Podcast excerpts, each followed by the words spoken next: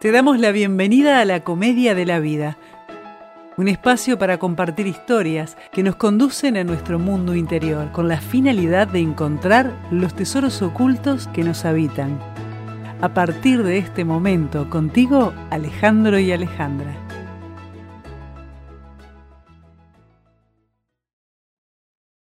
Equivócate. Camina en la dirección incorrecta. No esquives las piedras, no saltes los charcos. Ensúciate. Es mejor ir por la vida con moretones de valentía que con lágrimas de cobardía. Benjamín Cris. ¿Cómo andas, Lu? Tanto tiempo. Pero excelente, alegre de volver. Se nos coló Ale también, anda por ahí. ¿Qué tal? ¿Cómo les va a todos? Bienvenida, Luana, nuevamente a charlar sobre el enneagrama. ¿Qué tenemos, tenemos para hoy? Bueno, hoy vamos a hablar de cobardía y valentía. Nos toca el eneatipo 6. Mira, interesante. Muy bien. Cuando nosotros estuvimos en el capítulo anterior hablando del enneagrama en términos generales, hablamos de que todos los eneatipos tenían una pasión. Cuando nosotros hablamos del eneatipo 6, ¿a cuál pasión nos estaríamos refiriendo? Bueno, al eneatipo 6 se le asocia la cobardía. De todas las pasiones, bueno, es una de las únicas dos que no está dentro de los pecados capitales, dato curioso. Y bueno, es de las pocas que es bastante literal. La cobardía del eneatipo 6 se trata más que nada de no salirse de la zona de confort y de, bueno, mantener, mantenerse siempre donde sabe que hace las cosas bien, sobre todo. esto consulta. Yo tenía el eneatipo 6 como. Yo sé que vos odias las simplificaciones, entonces por eso las traigo. De como el leal o el escéptico, ¿no? Porque vive dudando. ¿Tiene algo que ver eso con la cobardía que mencionás? Bueno, una persona escéptica es una persona que, bueno, que no se cree nada, que no confía en absolutamente nada y que es muy pragmática. Sí, se puede decir que los eneatipos 6 tienen esas características. El tema con, con que sean escépticos y que sean así como dubitativos es que realmente los eneatipos 6 necesitan que todo esté seguro realmente requieren para su psique que todo, que todo lo tengan bajo control, son eneatipos controladores. ¿Qué pasa? No, todo, no a todos los eneatipos 6 se les nota esto. Esto ya lo vamos a ver más adelante. Pero en su mayoría son, son, son así. sí. Cuando tú decís eh, que no a todos se les nota esto, estaría significando que la cobardía es una vivencia interna que están constantemente tratando de solapar con otras actitudes, por ejemplo, la valentía. Más o menos. A veces se puede ver como una especie de valentía, entendiendo como valentía el enfrentarse a los miedos, ¿no? Aunque en realidad esta cobardía, cuando en los casos en los que se solapan otras cosas para tapar esa cobardía, se suele ver como una especie de impulsividad, una, una de, de, de- de- de atacar el peligro antes de siquiera pensar en, los- en lo que puede llegar a ser. No, se puede ver como un exceso de seguridad también. Que bueno, sigue siendo una cobardía, no es para tapar esa cobardía, ese miedo constante con el que luchan. Que no Muy se bien. dan Es una todos. estrategia, es una estrategia defensiva del eneatipo. Claro, Frente a la duda, a la incertidumbre. sí. Que ojo, no Bien. todos los eneatipos 6 eligen esa forma de actuar. Muy bien, ¿cuál es la fijación del eneatipo 6? Bueno, entendiendo como fijación una manifestación visible de la pasión, la del eneatipo 6 es la duda, que en realidad es, es tal cual como se ve, o sea, tal cual como suena. El eneatipo 6 duda de todo, básicamente es el preguntón del eneagrama, el que no, no confía en nadie, que no que necesita corroborar todo 60 veces, que para cada situación que va a pasar la evalúa 700 veces por la duda. Y la frase de- de- del eneatipo 6 por defecto es por las dudas. Por Así. las dudas, ahí va. ¿Cuál es el miedo, la transgresión? ¿Qué- de, de qué estaríamos hablando? Bueno, todos los eneatipos tienen un miedo. En el caso del eneatipo 6, el eneatipo 6 tiene un, un miedo muy grande a saltarse las normas, lo cual sería, bueno, muy formalmente hablando, se traduciría como la transgresión de la ley. El eneatipo 6. Perdón la mm. interrupción. ¿Es de ahí que viene lo de el leal? Sí. ¿Por qué? Porque al eneatipo 6 tenerle un terror, como el eneatipo 6 le tiene un terror tan grande a transgredir, cuando no transgrede o cuando encuentra una actividad, por ejemplo, o un amigo al cual, al cual nunca, nunca traiciona, se vuelve una persona que es muy leal a lo que hace.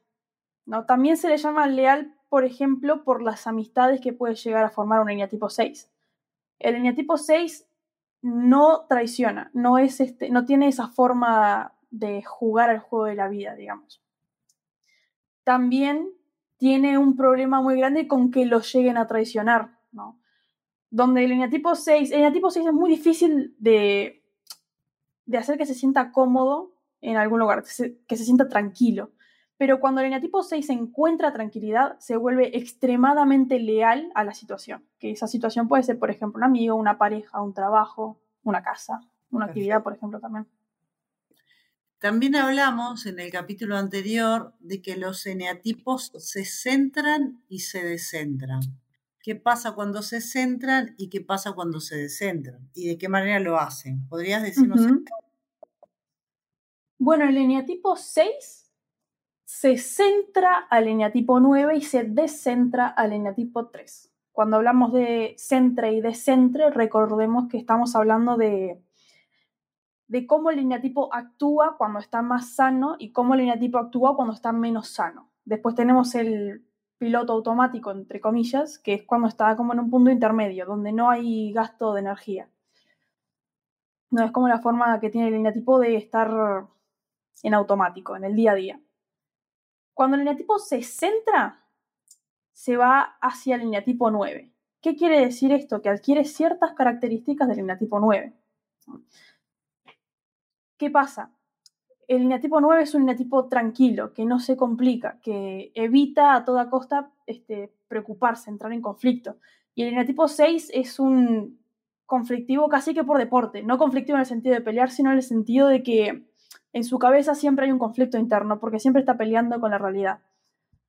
Entonces, al eneatipo 6 centrarse, se vuelve tranquilo, se vuelve más pasivo, ya no, ya no sobre reacciona a todo lo que tiene enfrente, ya no vive con miedo, vive tranquilo, adquiere la paz del eneatipo 9. Y bueno, asimismo, cuando se descentra, el eneatipo 6 adquiere ciertas características del eneatipo 3. ¿Qué es el eneatipo 3? El eneatipo 3 es la vanidad, es la, el estar preocupado siempre por la imagen. El eneatipo 6 le tiene muchísimo miedo a las consecuencias de la, transgresión. Pero cuando el eneatipo 6 se descentra, no solo le tiene miedo a las consecuencias de la transgresión, sino al qué me vayan a decir por haber transgredido.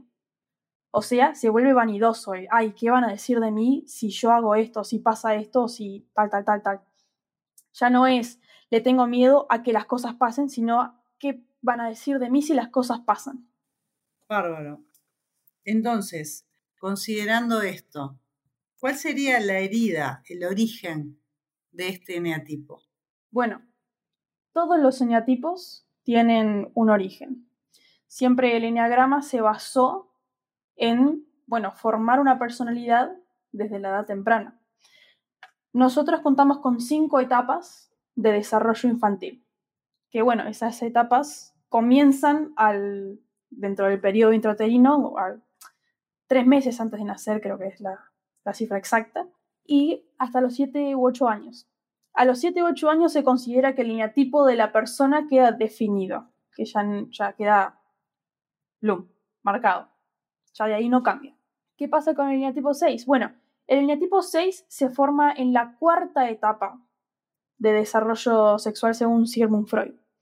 Este desarrollo, bueno, este, en resumen, habla de cómo, los, cómo las personas van desarrollando ciertas partes de su cuerpo y este, qué repercusiones tiene en la psique esta etapa, ¿no? Y el hecho de dañarla también. ¿Qué pasa en la cuarta etapa? La, cuarta, la etapa psicopática y, también llamada la etapa fálica. En esta etapa se desarrollan, bueno, los, los genitales, ¿no? Se empieza, el niño los descubre, digamos, y dice, opa, hay algo acá, ¿no? Hay, hay algo nuevo. Y bueno, ese desarrollo también implica una necesidad de autoridad del niño. Es como el niño está en su manada y dice, apa, ya, ya estoy grande, ya ahora quiero un lugar de poder dentro de mi familia, ¿no? Cuando hablamos de mi familia, hablamos de la tríada papá, mamá y yo. ¿Qué pasa? En esta etapa empieza la etapa edípica.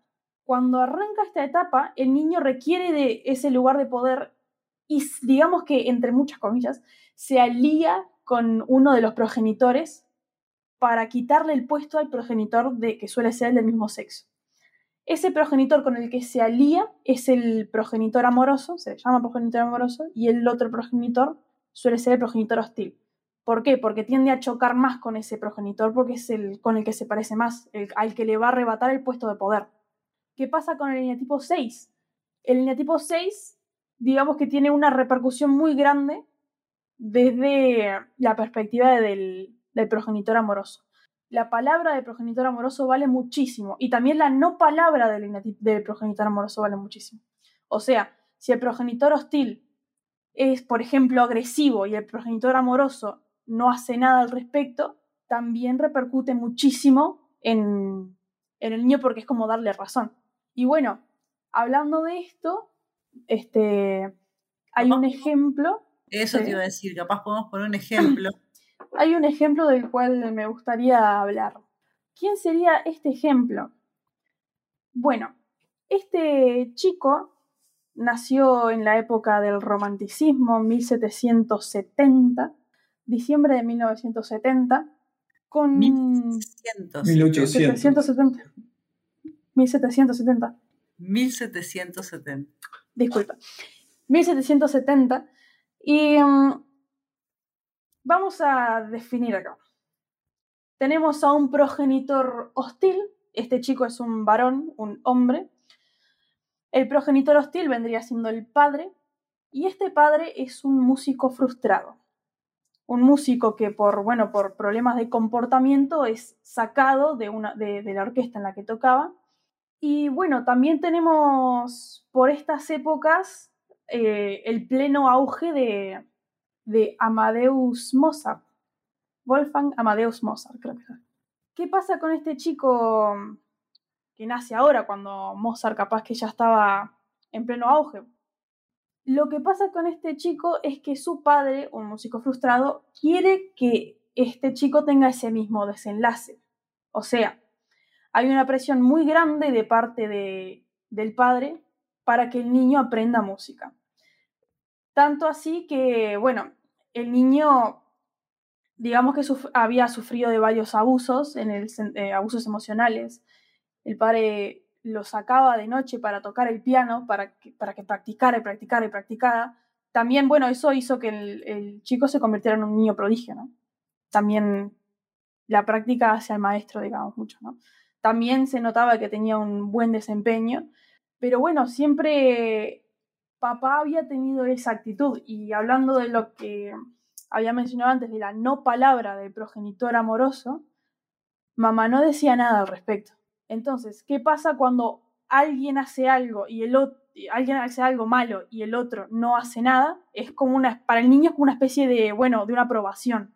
Entonces, ¿qué pasa? Se genera en este chico un, bueno, primero que una, un terrible miedo a hacer lo que el chico quiere, ¿no? Tanto así que había dejado la escuela para poder ponerse a practicar con el padre. Genera un enorme miedo a poder desenvolverse solo. ¿Por qué? Porque siempre está guiado por lo que una autoridad dice, la autoridad del padre. También genera un miedo terrible a desenvolverse en otras cosas. O sea, vive para la música, vive para, para eso, para componer. Y bueno, una enorme presión de, de, siempre estar en la cima, ¿no? de siempre, siempre estar en la cima y no fallar jamás. Estaremos hablando ahora de Ludwig van Beethoven, un músico que, que bueno, a mí me gusta llamar como el verdadero Salieri de Mozart, que siempre estuvo viviendo a la sombra de este músico por parte del padre, ¿no? porque en el mundo fue extremadamente reconocido y llegó extremadamente lejos, pero siempre fue conocido por tener un, un carácter complejo. Por no decir que, bueno, tenía fama de, medio enojón, de, carácter fuerte, entre comillas. ¿Qué podemos sacar de acá? Bueno, esto es para ver también de que no siempre los eneatipos 6 se muestran como miedositos, como que, que andan como pisando cereal por la vida, como, como que todo les da miedo. También se pueden mostrar y pueden adquirir la fama de, de autoritarios, de, de enojones también, de, de, temperamentales. ¿Por qué? Porque tapan todo ese miedo a fallar con, bueno, con, con la ira, con, con, la violencia. ¿Por qué? La violencia siempre nos da, nos da seguridad a, todos los humanos. Siempre uno se siente más fuerte cuando es violento. ¿no? Y bueno, Beethoven tradujo toda esa emocionalidad, ese miedo, a, bueno, al exceso de seguridad. Esto también se puede ver en algunas de sus obras. La mayoría de las obras de Beethoven, una buena parte, empiezan como muy tranquilas y después arrancan con un buen movimiento movido. Eh, esto se puede ver, por ejemplo, en Paralisa, en El Claro de Luna, esto que estás explicando, que arrancan de una manera este, muy tierna, podríamos decir, muy suave, y que después adquieren otro tipo de complejidad, ¿no? Que, claro, de alguna forma era esa su, su verdadera personalidad. Una personalidad que queda evidenciada en la música cuando uno se pone a escuchar al detalle. En, el caso de Beethoven, eh, otra de las cosas que habíamos estado charlando es que él deja ver su, su rebeldía contra la autoridad, porque este es un tema con los eneatipos 6. El, eneatipo 6 en algún punto tiene una, una situación con la, autoridad. Y, y en el caso de Beethoven lo deja ver a través de su cabello. Bueno, con respecto a la autoridad, el eneatipo 6 este, siempre tiene un dilema que va a ser el quién está en la autoridad. ¿Cómo se manifiesta esto? Bueno, cuando al eneatipo 6 se le presente una autoridad, va a pensar, bueno, esto es nuevo.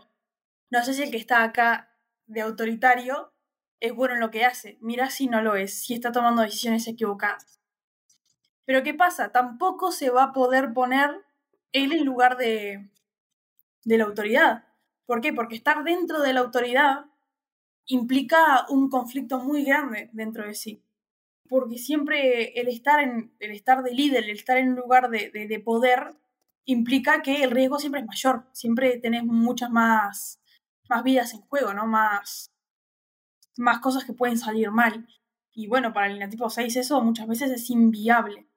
Nosotros habíamos dicho la otra vez que el, caso de Hitler era un tipo 6 y él representaba la autoridad de una manera bastante... 6 fóbico, ¿no?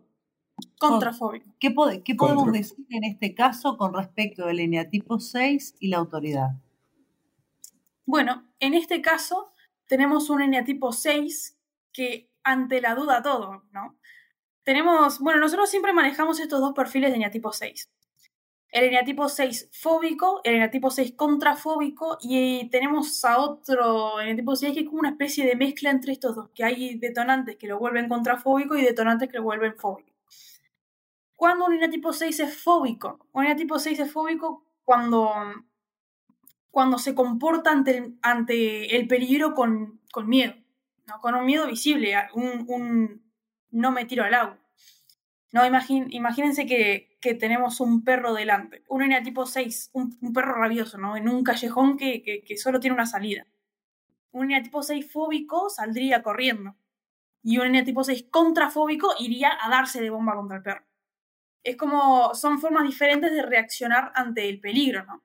Y en el caso de Hitler y de Beethoven también, que forman, los dos son de tipo 6 contrafóbicos, reaccionan ante el peligro con una sobrereacción.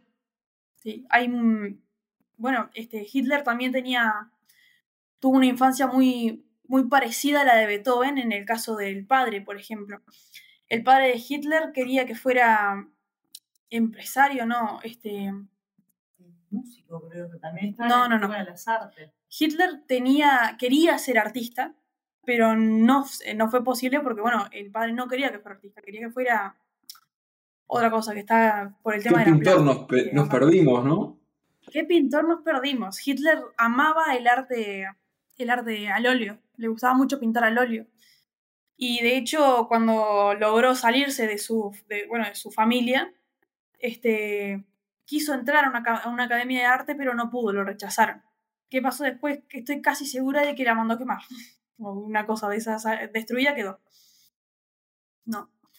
Pero bueno, por la parte de la autoridad tenemos a una a un control extremo, ¿no?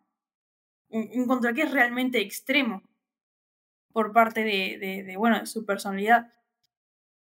Tampoco hay que, hay que demonizar a los tipo 6 teniendo de ejemplo a dos personajes que tienen un temperamento complicado, ¿no? Tenemos a otro, mm, ¿eh? Eso te iba a preguntar, Lu, porque justo pusimos ejemplos fuertes. Estoy pensando en un entorno laboral o deportivo, en una gestión de equipos. ¿Qué recomendaciones o alertas debo tener cuando tengo un tipo 6, ya sea en un rol de líder o en un rol de parte del equipo? Bueno, el eneatipo 6 es un excelente cumplidor de tareas. O sea, cuando al eneatipo 6 se dan instrucciones, las cumple a rajatabla. También tenemos un eneatipo que es muy, muy fiel a la hora de, de, cumplir, ¿no? Tenemos un eneatipo que nunca se sale de la norma, que se puede confiar mucho en un eneatipo 6, que también es extremadamente organizado, que, bueno, es un excelente consejero, porque, ¿qué pasa? Siempre a la hora de tomar una decisión difícil se necesita evaluar los posibles escenarios caóticos, ¿no? Y el eneatipo 6 es experto en encontrarle el pelo al huevo, ¿no? Experto. Y, bueno, hablando un poquito de no dejar al eneatipo 6 tan mal parado con, personalidades tan, tan caóticas, también hay otros, otras versiones del eneatipo 6 fóbicas, que son de hecho las que más abundan o las que más más fácil son de distinguir, que son las fóbicas, que por ejemplo un eneatipo 6 fóbico muy conocido es Melman de Madagascar, la jirafa, para los que no lo conocen por el nombre. Que bueno, es un personaje que siempre está miedoso, siempre está tembleque, es, creo que es hipocondríaco, una cosa esa, que siempre piensa que está enfermo, cosas así. No, evidentemente que es un ejemplo muy exagerado en eneatipo 6, ¿no? Pero también por ejemplo, eneatipos más conocidos, este, Julia Roberts es un eneatipo 6, Edward Norton es un eneatipo 6, esos dos actores son muy conocidos, Tom Hanks es un eneatipo 6, no hay personalidades tan, tan, tan movedoras, tan extremas. También, por ejemplo, para los, este, los adolescentes y los, algunos niños que hayan llegado a ver este programa, Sportacus de Lazy Town es un eneatipo 6 también, un eneatipo 6 que es bueno, un excelente ejemplo. También los que hayan visto la película de La Milla Verde o Milagros Inesperados, el protagonista es un eneatipo 6. Bueno, un eneatipo 6, cuando hablamos de que había, bueno, estaban los contrafóbicos y los fóbicos y los que estaban en un punto intermedio. En ese punto intermedio, los que hayan visto The Walking Dead, Rick Grimes es un eneatipo 6 fóbico, fóbico contrafóbico, que en realidad tiene otro nombre. Ahí está bueno, la demostración de que un tipo 6 sí que puede ser un líder, ¿no? tiene todas las capacidades de ser un líder justo. cuando decís fóbico y contrafóbico, ¿es algo que aplica a todos los eneatipos? ¿Es una subcategoría o es algo típico del 6? No, es algo que es solamente del eneatipo 6. O sea, no, no existe, por ejemplo, el 3 contrafóbico o el 8 fóbico. No funciona así. El, la categoría fóbico y contrafóbico son solamente para el eneatipo 6, están reservadas para ese eneatipo. Porque bueno, es la característica de cómo se maneja el miedo es del eneatipo 6. Y esas dos reacciones, bueno, son de estos dos eneatipos nada más. De este eneatipo, Bien. Bueno, yo creo que en términos generales ya pudimos entender bastante el eneatipo 6 y, y bueno, vamos a, ir redondeando por aquí. Eh, todos aquellos que se consideren un eneatipo 6, espero que hayamos aportado para entendernos un poco más. Y, y bueno, vamos a ver con qué eneatipo te parece que estaría bueno seguir, Luana, charlando. Y hay un eneatipo que tiene una relación muy interesante con el eneatipo 6, que es el eneatipo 3. El camaleón, llamado también. Bueno, entonces vamos a dejar la expectativa a todos los oyentes para continuar en una próxima entrevista con Luana con el eneatipo 3. ¿Qué te parece, Alejandro? A mí me encanta. Me gustaba también, me ibas a contar algo de Sabina, una frase para terminar. Sí, vamos a terminar con el eneatipo 6 y vamos a compartir una frase de Sabina que dice lo siguiente que ser valiente no salga tan caro, que ser cobarde, cobarde no valga la pena. Joaquín Sabina. Mira qué lindo para terminar. Muchas gracias, Lu. Muchas gracias a todos. Y seguimos, nos estamos viendo. Muchas gracias. Nos vemos en el próximo programa. Gracias por acompañarnos hasta acá. Te esperamos en el próximo capítulo.